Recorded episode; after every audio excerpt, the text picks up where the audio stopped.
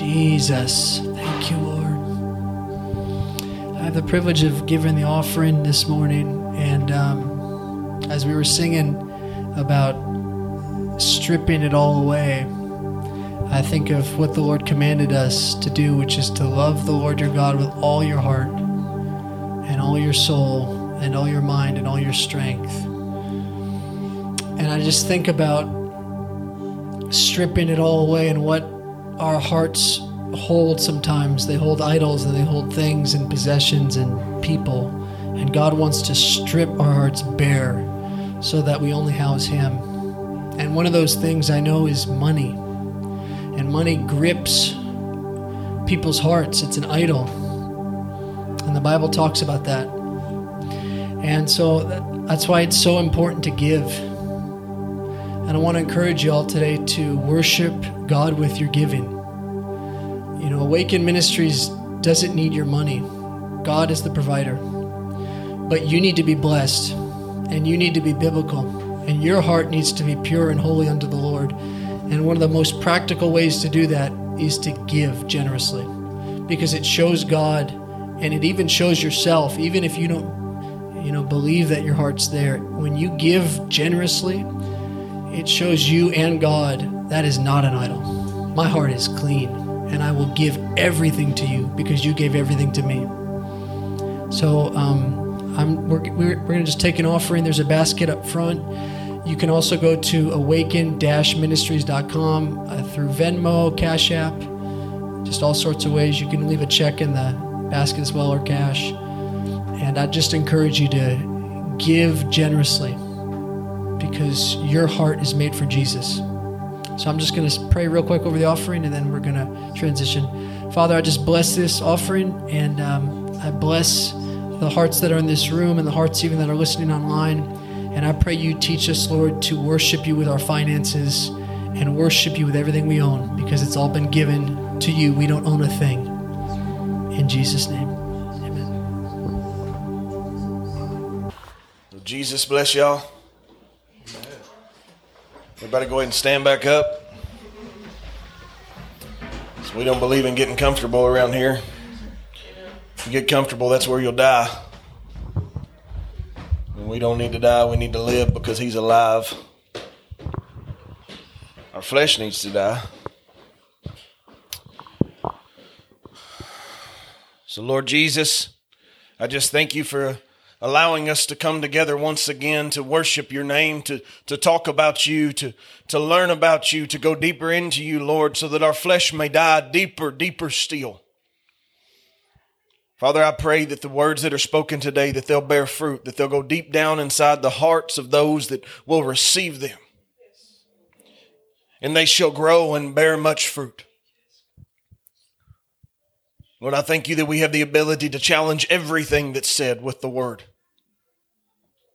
I thank you that your mercy reigns here and your freedom reigns here because you have been made king here. So let your fire fall and let your truth be said. In Jesus' name, amen. All right, y'all can sit down if you want, stand up if you want, run around the room if you want. You'll find that I don't have many rules other than you have to seek God however you see fit. That's it for me. I don't believe in uh, uh, the structure uh, that the American church has tried to put in place uh, that makes y'all all seem civilized in the glory of God. We're supposed to be uncivilized. We're supposed to be undone.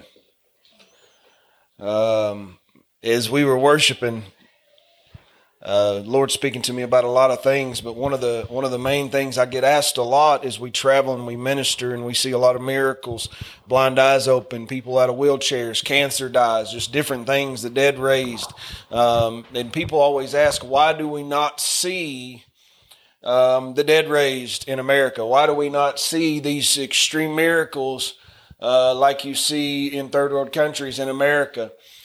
And my answers are different from time to time, but this, this morning the Lord reminded me that we don't worship Him the way they do.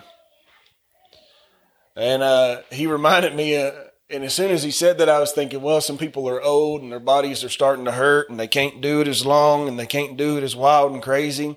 And, and this was just thought patterns, not, not mine, but, but answers that I believe people would give.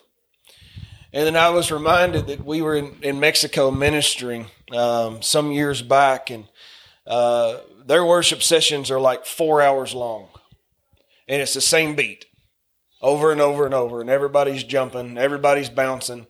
And it was about two hours into the worship service, and this woman come in, uh, old woman. Uh, they come down off the top of a hill in a in the back of a truck. They had been in the back of the truck for eight hours. This woman is who knows how old because they didn't have birth certificates back then, and so she might be hundred years old. We don't know. Uh, she don't know. She don't know when she was born. They pick a day. They say that's my birthday. And so she's old. She gets out of the truck. They help her down. She's on this walker, and she walks up. And it's not an American walker. It's a it's a weird thing. Um, and she comes up to the front, and she sits down on this chair, and the music's going. And probably about 30 minutes later, she stands up with that walker and she takes that walker and pushes it over. And then she just starts to jump. And she just jumps for like 35 minutes. And then all of a sudden, she just gets down on her knees and begins to worship God from her knees. And the Lord spoke to me as we was worshiping. He said, That's why they don't see it here. Because they refuse to worship me beyond the limitation that they placed inside themselves. See, we, we don't want to admit it. Every one of us in here, uh, we make limitations. You decide in the moment uh, well, that that's 30 minutes of worship. I'm tired. I'm gonna sit down. That's 45 minutes of worship. I don't like that song. Um, I don't like that person up there leading worship. I know they're in sin. I don't like them being up there. Uh, well, I'm sorry to tell you that it was never about them and it was never about you. It was about Him. And as long as He's worthy, you should be worshiping Him, and His worthiness is unending. And so it doesn't matter how tired your body gets, it doesn't matter how much hurt you have, He hurt more.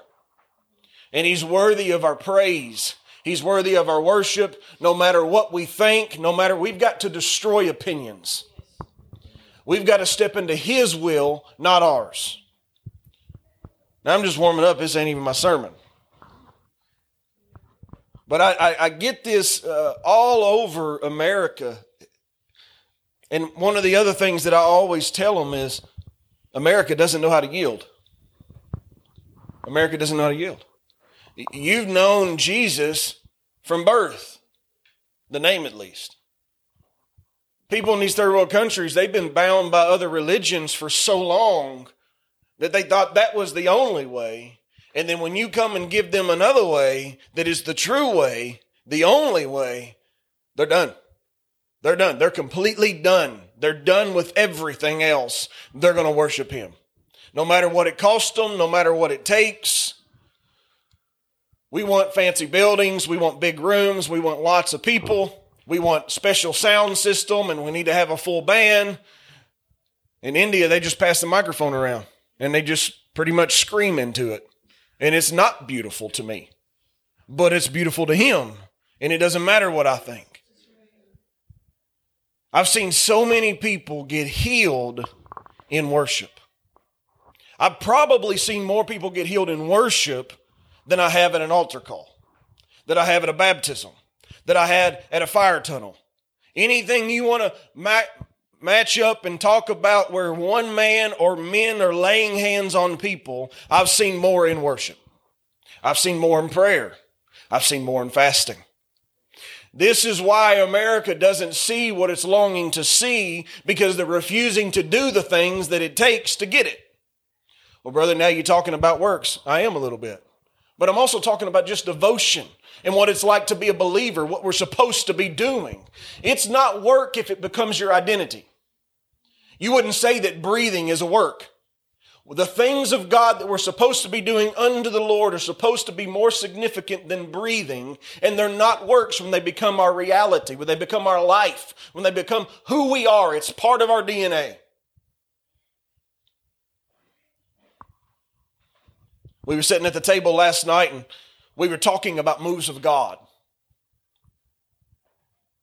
And I hate to burst people's bubbles, but I don't believe there's as many moves of God going on in America as what people say that there are because moves of God changed cities.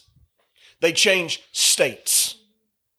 And they changed their city first, not everybody else's we were talking about Brownsville revival, and, and uh, I was privileged to be around a lot of the, the main guys that were a part of that, um, and, and hearing stories firsthand from what they experienced and what it was like. And, and I cannot help but compare all these other supposed moves of God to the true moves of God of the past. I don't want God to repeat what he did in the past, but some of the characteristics should be the same. I remember hearing uh, a great man of God that was a spiritual son of Steve Hill, and he's talking to me about how when the Brownsville revival broke out, businesses opened up all over the city. People started moving to be a part of the revival. People started opening businesses. Jobs began to explode. Hotels began to open up the economical impact that a revival or a move of God has on a city is always the same.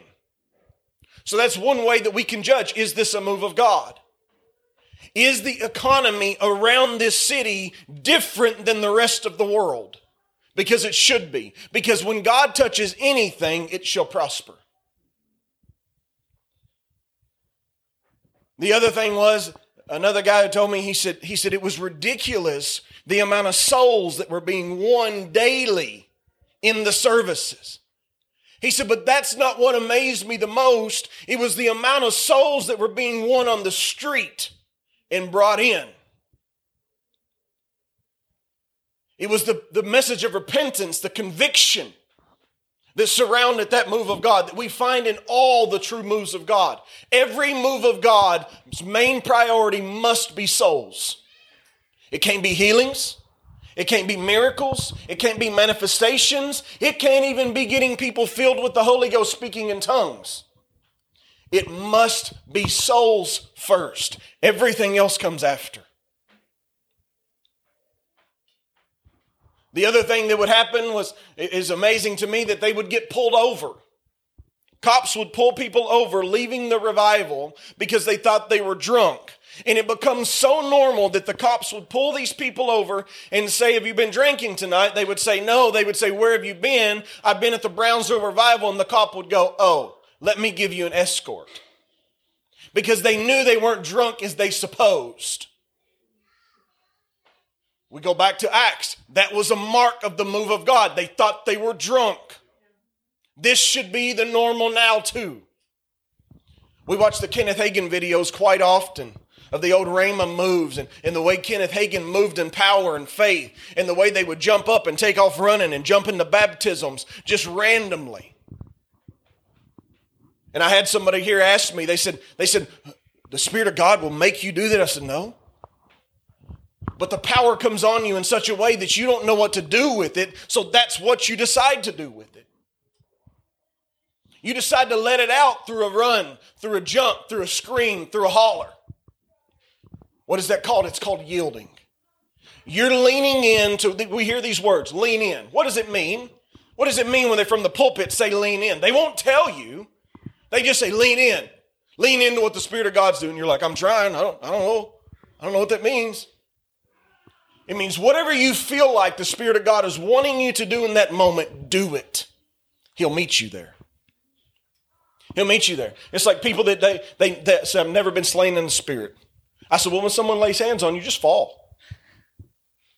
Well, brother, I don't want to fake it. You've been a fake your whole life.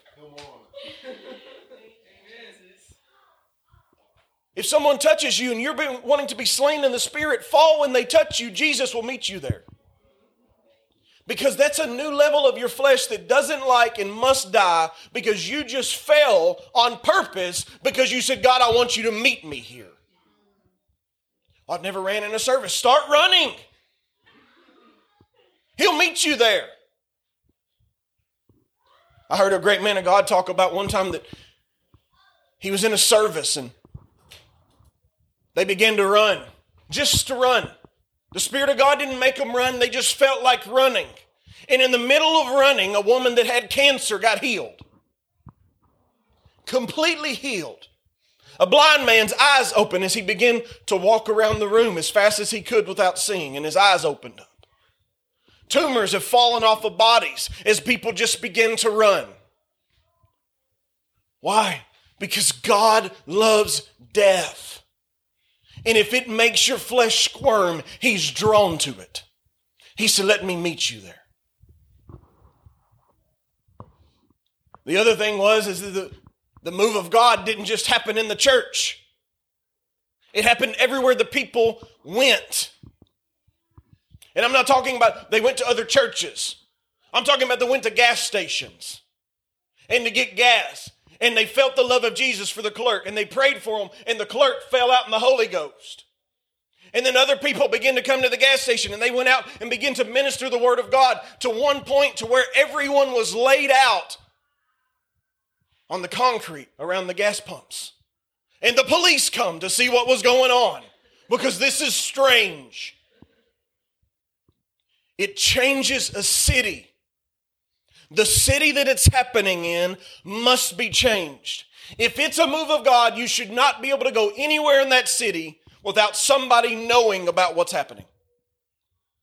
If you go to that city and they don't know, it may not be a move of God. God might be moving in it, but it may not be a move of God. God will always move amongst his people. He'll always touch his people. But we've got to stop calling things revival, moves of God, whatever it is you want to label it. The most common one is revival, and that's because we don't know what else to call it. When I'm here to tell you, I believe God's done with revival. He's done reviving dead things. He's now awakening up those that have been asleep. That's just me. That's just my belief. I've shared this with many. I see him doing a new thing. I see him awakening up the sleeping giants. I see him rekindling the old fires that have burned down to coals. I see him throwing past generations upon these old coals so that they can light a flame and carry what they used to carry into the next generation. Not even my sermon.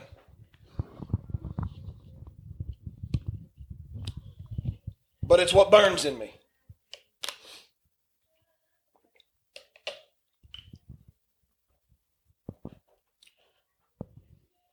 Moves of God will never happen until the people demand the move of God. Moves of God will never happen until the people begin to demand more of their leaders.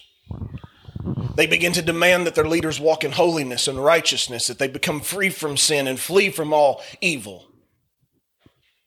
That they open up their lives and their homes to the people so they can see the way they live behind closed doors.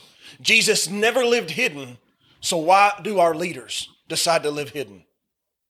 What are they hiding? That's my question. And no, I'm not telling you that every leader in America is evil because they don't let you in their home. I'm just saying that I believe they should. I'm not saying leaders that don't means that they're hiding something. They've got a secret affair going on. I'm just saying that if they'll open their house to you, they'll open their life to you, they'll never have to worry about having it. I worked as a, a project coordinator a long, long time ago and there was a man that owned the business there, and he was uh, helping out with the youth um, at a local church. And we were standing in the in the main room one day eating eating a catered lunch, and and um, he said a bad word. He said a cuss word. He he began to say things he shouldn't say, and then all of a sudden conviction came upon him, and he looked at me and he said, "Man," he said, "I wish I had one of them youth kids with me all the time." Because it would hold me accountable. And while that, that is true, my, my, my heart began to weep in that moment. Why isn't the Holy Spirit enough? Yes, we need to bring other people around us to hold us accountable, and leaders that are more open and more vulnerable in front of their people are less likely to fall. But the Holy Spirit should be enough conviction. Jesus' death, burial, and resurrection should be enough to make us want to live the right way, to flee from those evil thoughts, to not even let them come out of our mouth, to not act a certain way, but to choose to live righteously.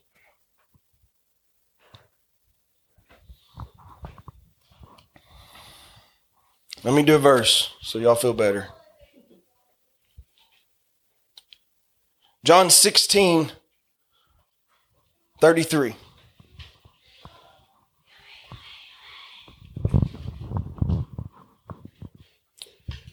He says, These things I have spoken to you, that in me you may have peace. In the world will have tribulation, but be of good cheer. I have overcome the world. Another way it reads is, and everything I've taught you is so that the peace which is in me will be in you and will give you great confidence as you rest in me. For in this unbelieving world, you will experience trouble and sorrows, but you, but you must be courageous, for I have overcome the world. Let me read it another way. These things I have spoken to you in order that in, my, in me peace you may be having. In the world, you're having tribulation, but be having courage. I have off victorious over the world with a permanent victory. He says, I have came off victorious. But it's very interesting to me as I was listening to the word this morning, as I was praying and preparing and trying to figure out what in the world I was going to talk about on uh, Palm, Sun, Palm Sunday. That's it. See, y'all get offended because I don't know those things. We don't know if it's the right day. We just make it up. I celebrate it tomorrow if I want. But as I was ministering to the Lord this morning in my time and listening to the word, this, this stuck out to me. This stood out to me because we have we have so many people that walk in anxiety and depression and doubt, and they say, I'm a believer, I'm a Christian. That ain't what the word says. The word says that if you're in Him, you have salvation. And there in this verse, it says, In me, you'll have peace. So if you're in me, you shall experience peace, but not just any peace, my peace. And then he goes on to tell us the next thing. If you're in the world, it's going to be tribulation. It's going to be struggles. It's going to be doubt. So the moment you step into doubt, you step into anxiety, you step into the opposite of peace, you now know you've stepped into the world. And you need to repent and get back at his feet as quickly as you can. Because what he was saying was, he wasn't saying be, be of good cheer because you can be in the world because I've overcome the world. He's saying be of good cheer, I've overcome the world so you can come back into me and have peace. He's said, I hold the door between the world and me. And because I've overcame it, it now belongs to me. And because it belongs to me, you can get back in. But you need to get back in. Don't spend days and hours and weeks in struggle and doubt and depression. Get back to his feet. Here's a little trick. I can't get to his feet. Go win somebody to him. When you win souls, the Father's drawn to you like never before, and you'll find it easier to get back into his peace.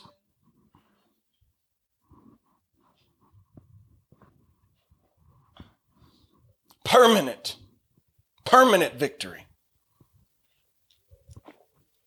What is the world? Depression, anxiety, doubt. He has permanent victory over it. And the only way you're not experiencing that victory is if you have stepped into allowing another master to rule over you. Because if he be your master, he's already victorious over it.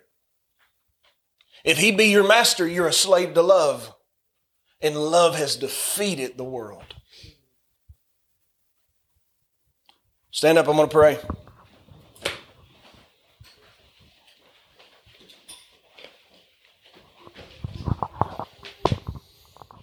Lord Jesus, like always, I've done all that I know that I can do. I spoke what I feel is burning inside of me with passion, with truth, with anointing Well, Lord, I pray that the anointing breaks the yoke this morning and destroys some walls in people's lives, even as they listen to this on the podcast later. Even 10 years from now, the anointing shall still be alive and destroy the walls that are binding these people that are trying to be free from religion, that are trying to be free from the lies of the enemy that has infiltrated most of the churches. That they'll step into what you said, it's not on this mountain or that mountain. When everyone's trying to find a mountain to worship God, you said it would be in spirit and truth. It's not about that mountain or this mountain, it's about the spirit it's about the truth. So, Lord Jesus, have your way in me and have your way in all those that are willing to accept you having your way. That they would understand that they don't have to be in depression and anxiety because you've overcame it. And if we belong to you, we are victorious over it too. If we be buried with you, we rise with you. So we thank you of your victory. We thank you of your mercy and your loving kindness. May it flow through us all the days of our lives. In Jesus' name, amen.